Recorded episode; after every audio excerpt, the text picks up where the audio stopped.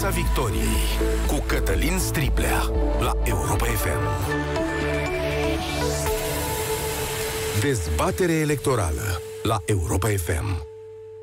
Bun găsit, bine ați venit la dezbaterea electorală de la Europa FM. Anul acesta vă propunem și un format electoral diferit față de ceea ce am făcut în anii trecuți, dincolo de analize, confruntări între reprezentanții partidelor, interviuri cu liderii politici.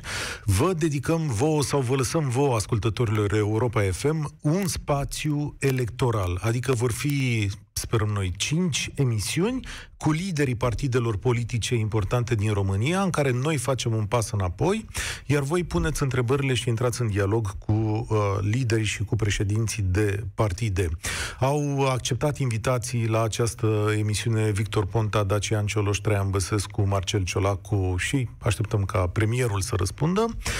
Ei bine, primul dintre ei invitat astăzi este președintele Pro-România, Victor Ponta. Bună seara, domnule Ponta! Bună seara, domnule Striblea, și sănătate vă urez dumneavoastră și tuturor celor care ne ascultă. Regula emisiunii e foarte simplă. Eu nu am foarte multe întrebări de adresat, doar voi, uh, cum să spun, modera discuțiile dintre dumneavoastră și ascultători. Am rugămintea atât la dumneavoastră cât și la ascultători să comprimăm de o anumită natură, astfel încât știu eu să putem vorbi cu cât mai multă lume. Vă puteți înscrie în orice moment colegii mei la 0372069599 deja iau telefoane, încă o dată spun numărul de telefon este 0372 069599. Nu știm întrebările, nici domnul Victor Ponta nu știe întrebările. Sunt la prima vedere pentru fiecare dintre noi, este spațiul vostru, așa cum procedăm și la România în direct, îl gestionați. Până când încărcăm prima linie telefonică, domnule Ponta, totuși o întrebare de la mine. Dacă s-ar fi votat astăzi inițiativa fără penal în România, ce ați fi votat? Am votat deja. Ca deputat am votat pentru. Știți că Senatul este cameră decizională. Exact. Ca și deputat am votat pentru, pentru că inițiatorii, colegii de la USR, au făcut un lucru simplu pe care îl ceream toți și pe care uh, l-au acceptat, și anume penal este cel condamnat de un judecător. Uh, de bun simț spun asta. Eu sunt, nu sunt singur în situația celui care a fost acuzat. De ceva am mers în instanță, judecătorii m-au achitat uh, și atunci uh, e normal să cerem ca un judecător să condamne. Dacă un judecător condamnă, nu mai e ce căuta în politică. Ok, mulțumesc pentru, pentru răspuns. Ștefan din Galați are prima întrebare la această dezbatere electorală. Bună seara, Ștefan! Bună seara, Cătălin, și bună seara, domnule Ponta și tuturor ascultătorilor Europa FM. Uh, pentru domnul Ponta am uh, trei întrebări ca să le comprim cât mai rapid să mai intre și alți ascultători. Pe rând. Prima, da, prima întrebare ar fi uh, ce face domnul uh, Ponta ca uh, prim-ministru, viitor prim-ministru, dacă va, a, va ajunge, uh, cu privitor cu angajările la, uh, la stat sau în diferite instituții dacă se va respecta meritocritatea. Asta este prima întrebare. Și a doua întrebare... Stați așa uh, să răspundă, am... că după asta aș alege răspunsul pe care îl vrea domnul Ponta. Da. Deci, domnul Ponta, uh, cum faceți să tăiați pilele din instituții? În primul rând, cred că trebuie să oprim uh, și să păstrăm un echilibru legat de salarizare în ultimii ani un lucru bun. Au crescut salariile la stat, dar au crescut prea mult față de cele de la privat. Cred că trebuie să le echilibrăm și cred uh, și am propus chestia asta și la legea salarizării. Cred că trebuie să existe o, o raport de 1 la 5 între cel mai mic și cel mai mare salariu. În rest, legat de meritocrație, pentru că aici nu e vorba doar de guvern, cred că în special e vorba de autorități locale. Cât mai multă transparență, digitalizarea administrației. Fiecare, acum a citit uh, aproape tot despre oamenii politici, foarte puțin despre funcționari. Cât mai multă transparență, altă soluție pe termen scurt uh, nu există. Bun. Acum, întrebarea numărul 2, Ștefan. Întrebarea numărul 2, eu am lucrat pe ambulanță 10 ani la o firmă privată unde se cerea uh, competitivitate, unde se cerea uh, lucruri de calitate, oamenii plătind uh, uh, trebuia să fii profesionist. Eu nu am diploma de bacalaureat și voiam să mă angajez la stația de ambulanță din oraș și nu mă pot angaja din cauza acestui document. Uh, sunt uh, profesioniști subterani care nu au nicio șansă. Ce ați putea face în sensul acesta, domnule Ponta?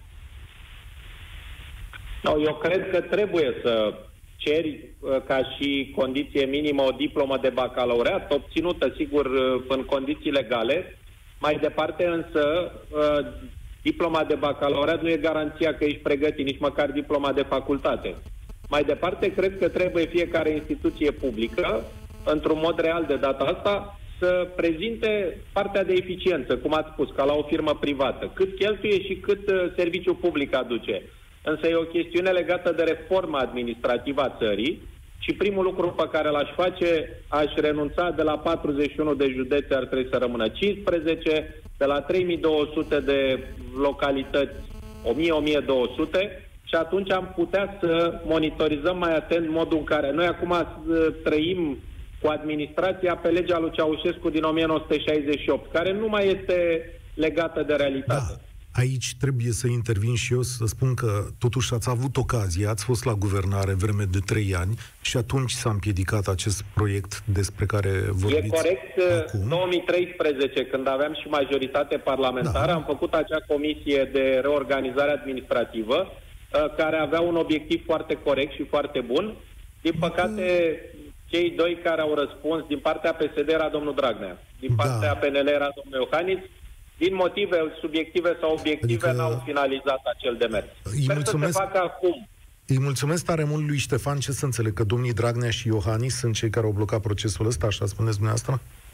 Nu, ei erau desemnați. Aha. Probabil că domnul Dragnea în acea perioadă s-a gândit mai mult la colegii din teritoriu care nu vreau din 41 să rămână 15 sau... Uh, a fost un moment uh, politic pe care l-am ratat. Poate de data asta îl folosim. Haideți să vă întreb ceva, domnule Ponta, o întrebare care vine pe WhatsApp la 0728 321 și pe mine întrebarea asta a venit de atât de multe ori încât aș chiar vreau să vă adresez acest lucru.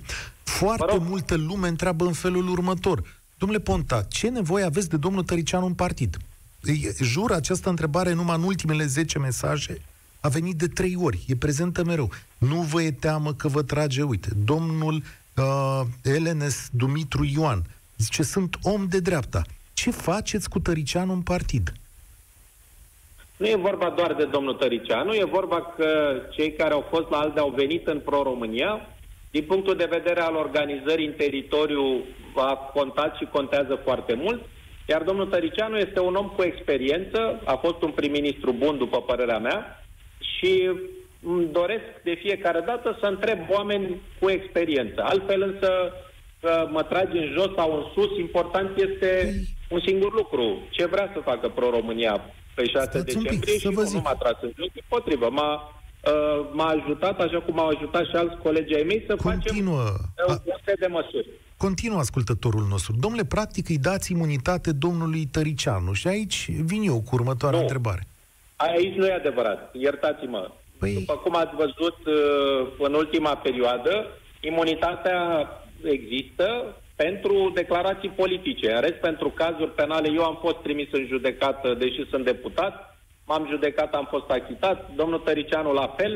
Uh, deci, uh, haideți să explicăm oamenilor. Nu au mai fost cazuri și nici nu cred că vor mai fi de imunități penale. La domnul Bănicioiu, cum ați votat? Politice. Poftim? La domnul Bănicioiu, acum, recent, săptămâna trecută, cum ați votat? Da, s-a, a cedat, nu a avut imunitate, s-a ridicat uh, imediat imunitatea. Asta am văzut, vă întrebam pe dumneavoastră personal cum ați votat.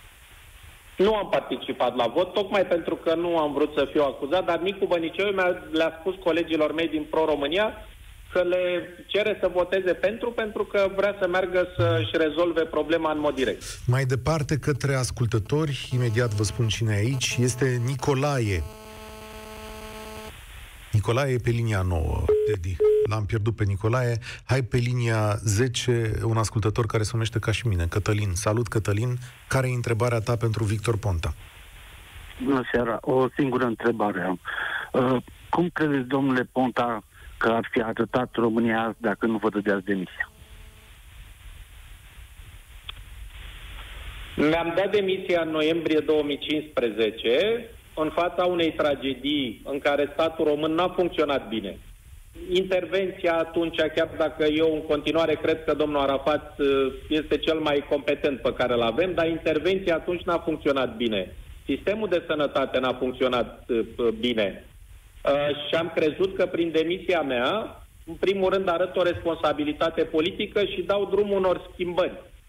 Din păcate, opinia mea și sigur că nu toată lumea poate să fie de acord cu ea, în acești cinci ani nu s-a schimbat nimic în bine în modul în care uh, statul român e capabil să te ajute într-o situație de criză. Și faptul că acum sunt atât de multe probleme legate de pandemia de COVID, e și rezultatul uh, lipsei de schimbare din ultimii cinci ani. Mulțumit de răspuns? Uite, a și, a și închis omul. V-a pus, o, v-a pus o întrebare foarte grea. Dați-mi voie să continui eu. Domnul Piedone, ales în, fun, în fruntea sectorului 5, cum s-ar spune, ce părere aveți de votul ăsta? Eu cred în continuare că oriunde s-ar fi întâmplat uh, tragedia de la colectiv și dacă se întâmpla la Sibiu și dacă se întâmpla la Iași și în altă parte, uh, este foarte greu să arăți care este vinovăția directă a primarului este vinovăția celor care răspund. Un primar semnează e, mii de con- autorizații. E condamnat. Atât. E condamnat în primă instanță, domnul uh, Cristian Popescu. Nu contez și nu am dreptul să comentez. M-ați întrebat, uh, știți uh, exercițiul la care m-ați invitat? V-am spus din prima da, pentru că eu îl fac deja pe Facebook, uh, răspund la toate uh-huh. întrebările. Multe, evident, sunt neplăcute. Multe dintre răspunsurile mele sunt neplăcute sau nu-s bune politic, îmi iau din voturi.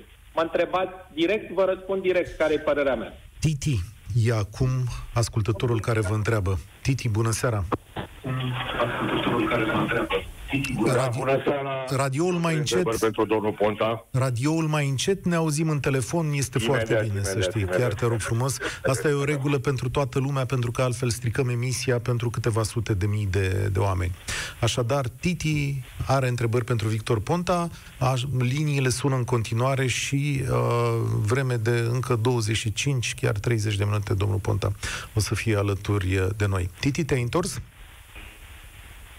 Prima întrebare care aș avea pentru domnul Ponta este dacă se reproșează ceva pentru data de 30 octombrie 2015.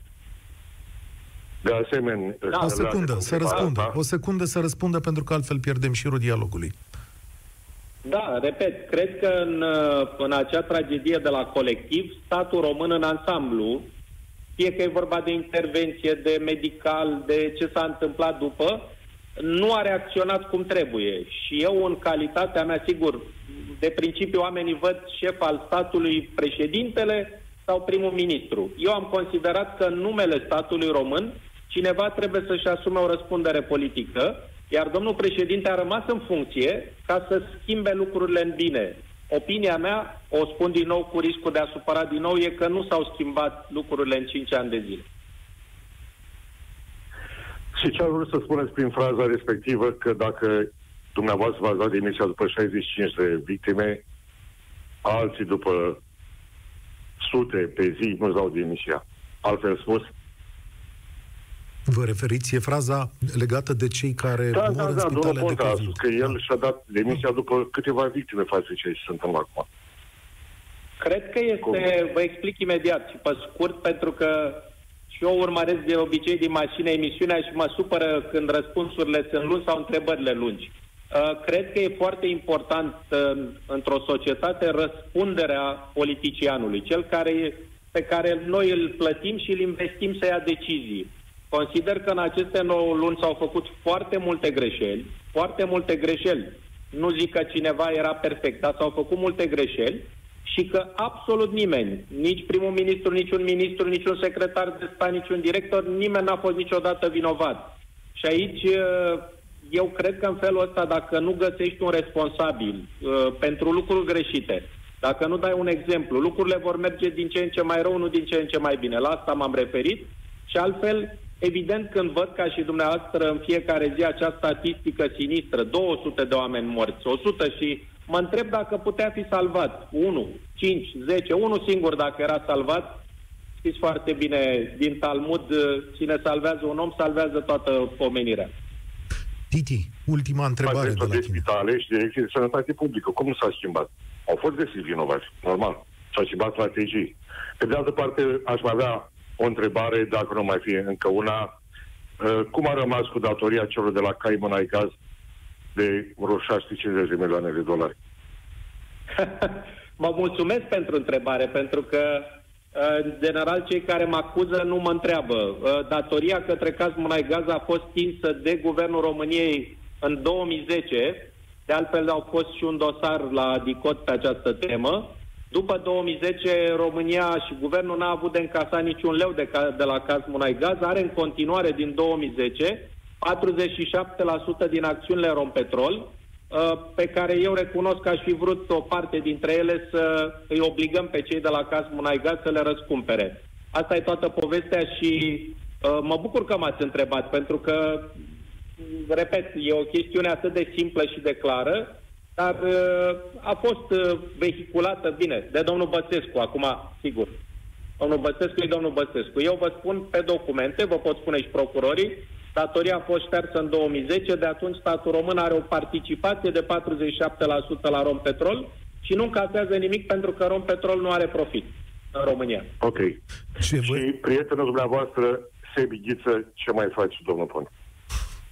Cred că e sănătos. Nu știu dacă are COVID, știu că nu vine în România Dar- și uh, cred că uh, fiecare plătește pentru greșelile lui dacă a greșit.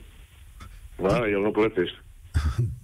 Titi, mulțumesc tare mult. Ne urmărește la radio. Bine, A, mulțumesc da, și eu. e foarte, Ar foarte fi bine posibil. să se prindă în străinătate. Uh, cred că se prinde pe, pe internet, apropo, ne urmăriți și pe, și pe Facebook. Întrebarea legată de caz Munai Gaz necesită niște lămuriri. Acolo statul român rog. a cum să zic, a avut uh, dorința de a încheta niște ilegalități, dar dosarele astea legate de Cazmunai Gaz au căzut întotdeauna în nas. Fie că a fost vorba de guvernarea dumneavoastră sau de alte guvernări. Pentru marele public a rămas mereu o chestiune uh, de neînțeles cum România a putut să ia o țeapă de natura asta și că n-a existat presiune guvernamentală nici măcar în perioada dumneavoastră când uh, pentru recuperarea datoriilor pe care oamenii de acolo le aveau. Repet, în 2010 uh, datoria s-a transformat în acțiuni, 47%. Eu în 2013 am vrut să încasez bani pe acele uh, acțiuni și din motive strict politice, războiul politic al meu cu domnul Băsescu, uh, plângerile pe care domnul Băsescu le-a făcut și nu s-au finalizat în niciun fel, am rămas cu niște acțiuni care, din păcate, nu s-au transformat în bani. Aș fi încasat banii atunci, Uh, și după mine, de altfel, au mai fost cinci prim-ministri, dacă nu mă înșel. Uh, până la urmă, unul dintre ei, dacă e inteligent, uh, ia banii pe acțiuni. Însă e adevărat că acțiunile în 2013 aveau o valoare mai mare. Acum toate companiile de energie din lume au scăzut ca valoare și probabil că se va, ră- se va lua mai puțin pe acele acțiuni. Domnul Război Stoica, politic uh, scump. Domnul Stoica se recomandă, da, vă că și-a lăsat numele de familie, spre deosebire de alți ascultători. Bună seara! Da, bună seara, bună seara Cătălin, bună seara lui domnul Ponta. Eu, eu, eu l-aș întreba pe, do- ca părinte de copii, am uh, peste 65 de ani ca vârstă, l-aș întreba așa ca, ca, ca idee, cum ar putea el să explice, aflându-se în fața uh, unui grup de studenți, un- într-o aulă a unei universități de drept, cum ar putea el să explice celor meritorii, celor, celor care au învățat, că, uh, că diploma se obține doar prin învățătură și prin muncă și nu prin uh, plagiat sau furt românește. Înțelegeți? Eu, eu sunt de modă veche și, și noțiunea asta de plagiat mie îmi spune furt. A, Eu așa o înțeleg. Plagiat probabil e un termen mai nou. Pe, pe, pentru mine rămâne furt. Cum, cum explici asta și cum vin înapoi în fața oamenilor să spui ce? În momentul în care tu ai, ai, ai- ai încercat să faci, să, să, să, să, să faci altceva decât ceea ce trebuia în mod normal. Ce credibilitate ca politician poți să ai în condițiile astea? Asta e întrebarea mea. Eu sunt un om care, pentru mine, vârsta a, a ajuns aproape de, de, de, de, de, de final. Deci nu mai am foarte multe chestii de, de, de obținut. Dar Da. ca idee, că mă, mă intrigă lucrul ăsta, înțelegeți? Adică sunt copiși și, și sunt oameni care, care să, să bat și care învață și care fac eforturi de nu se poate să ajungă în față și sunt oameni care fac trei pași și deja sunt peste ei. Domnul, domnul E Stoica, întrebarea mea, nu dați știu. sunteți pe fir în continuare? Dați-i posibilitatea da, să Domnul răspundă. Stoica, uh, dincolo de ura și patima politică, uh, mă duc des și vorbesc cu studenții, tot vor să mă întrebe și le spun că am fost un copil care a crescut la Gara de Nord, mi-a făcut facultatea de drept în vremea când facultatea de drept era într-adevăr dificilă, 91-95, uh, că mi-am făcut teza de doctorat pe un subiect, Curtea Penală Internațională, aș putea spun pariu că noastră nu-l știți. Uh, Doar ați citit acuzațiile la adresa mea, că am fost reprezentantul României la dezbaterile pentru Curtea Penală Internațională și că uh, atunci când am ajuns procuror, fără să mă pună cineva, tatăl meu nu mai era în viață atunci, mama mea este un om obișnuit, ca orice om din București. Uh, Cei care m-au angajat ca procuror, la parchetul de la sectorul 1, la parchetul general, după aceea la facultatea de drept, au considerat că am ceva de spus oamenilor, că muncesc suficient și că pot să fac acest lucru în continuare. Bătălia politică cu domnul Băsescu că din 2012 e o bătălie dură, dar eu cred că dumneavoastră, dincolo, repet, de patimă politică, uh, aveți dreptul la opinie, iar eu am dreptul să-mi apăr uh, ceea ce am făcut în acești ani. Eu nu fac politică, ca să fim bine înțelești. Nu, nu, nu, nu sunt de, nici, nici de stânga și nici de dreapta. Eu vreau să vă spun doar atât. Nu contest studiile pe care le-ați făcut, nu contest anii pe care ați, nu contest nimic din toată istoria asta. Eu contest o decizie a instanței care a spus că dumneavoastră ați plagiat o teză de doctorat. Și nu o spun eu și nu o spune, eu știu, un pătimaș politic. O spune instanța. Deci, de, despre asta Îmi discutăm. pare, rău, îmi pare rău, dar nu este așa. Uh, Eu am Asta avut bun. un verdict de neplagiat, după aceea am avut un verdict în 2016 când o persoană cu care mă aflu în conflict, uh, uh, fostul rector al Universității București, a devenit ministru, după care m-am judecat și mă judec cu Ministerul Educației. Dar, repet, uh, ceea ce eu am scris despre Curtea Penală Internațională, deocamdată sunt singurul din România care am scris despre așa ceva uh, și îmi pare rău că nu mi-am continuat cariera de procuror. Dacă îmi continuam cariera de procuror, nu mai uh, erați nici dumneavoastră dispus să Da, ascultați. da, da, da. care Deci, nu e, sunt adevărate. pentru, mine, pentru mine, pentru mine re, rămâne relevant un singur lucru. În momentul sau în ziua în care o instanță din România va spune că Victor Ponta nu a plagiat o teză de doctorat, că Victor Ponta este un, un, un, un om Se va integru în întâmpla acest materie lucru. de drept, lucrurile vor, cel puțin pentru mine, care vă repet încă o dată, nu fac politică, da? Eu sunt un om care Știți de privesc ce nu vă stânga și cred? dreapta. Știți de ce nu vă cred? În 2015 sunt convins că și dumneavoastră ați auzit știrea cu Victor Ponta, care uh, a, uh, i-a acuzat că a făcut nu știu ce cu Șova. În 2018, trei judecători în unanimitate m-au achitat. Uh, n-a mai fost nicio știre cu asta. În politică și nu mă plâng de chestia asta. E normal când faci politică. Când ești acuzat, te aude. Când ești uh, achitat, nu e o știre. Asta e sunt riscurile meseriei. Și nu cred Mulțumesc. că trebuie să ne plângem. Mulțumesc domnului Stoica. Interesant dialogul. V-am spus că nu știm întrebările și o să menținem această idee. E, uh, nu avem un control total în această emisiune, dar dezbaterea e cât se poate de interesantă și uh, cred că domnul Ponta suportă foarte bine să fie, să fie atacat. Nu știu, pe undeva îmi face impresia că vă și place la un moment dat, nu? Știți de ce îmi place, domnul Striblea? N-am des ocazia. În general sunt acuzat în lipsă. Ponta ai făcut, ai omorât oameni la colectiv. Ponta ai luat banii de la Cazmunai Gaz. Ponta ai plagiat. Bă.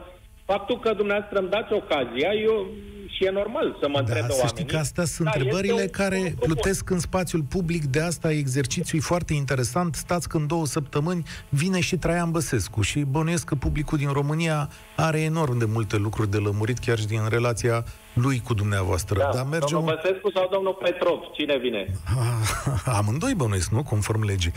Ah, Da. Domnul uh, Cristian vine momentul ăsta la... Bună seara, domnule Ponta, bună seara, domnule Stribia. Prima întrebare pentru domnul Ponta. În condițiile în care veți obține doar 6% la următoarele, facem un exercițiu de imaginație. Dacă, veți, dacă veți obține doar 6% la următoarele alegeri parlamentare și nu veți fi invitat uh, să faceți parte din guvern, veți uh, susține guvernul sau veți intra în opoziție cu PSD-ul sau alături de PSD, mai bine spus. Voi susține orice guvern care pune în practică câteva măsuri simple.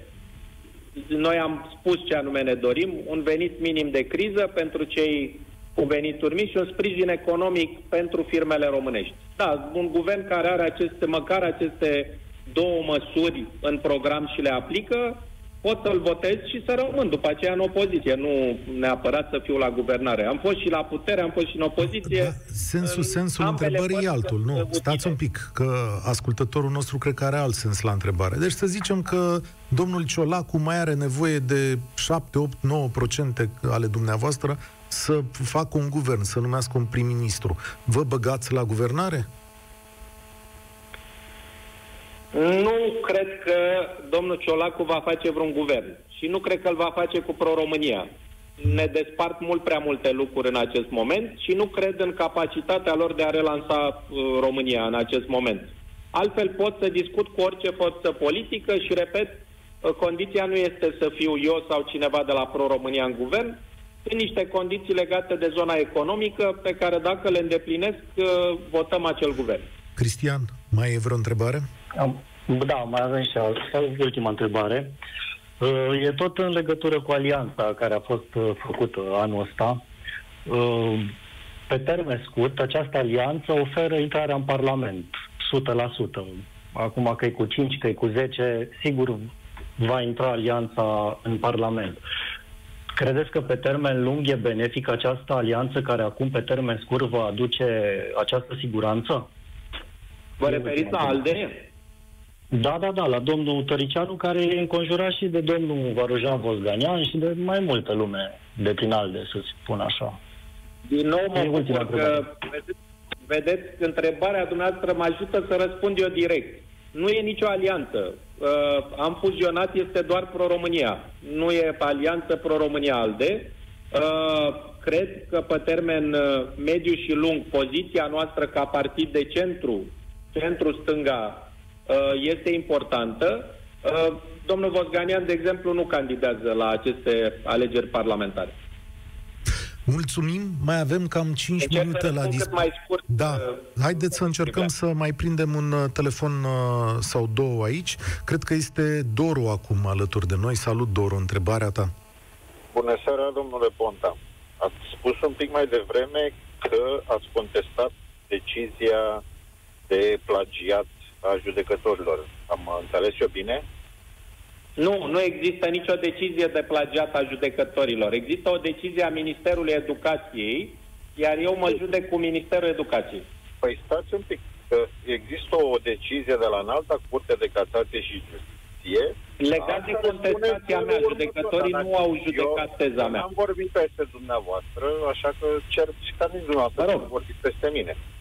Deci, spune așa, respinge recursul declarat de recurentul reclamant Ponta Victor Viorel împotriva sentinței civile numărul 363 din 7 februarie, astfel încât ați rămas un plagiator.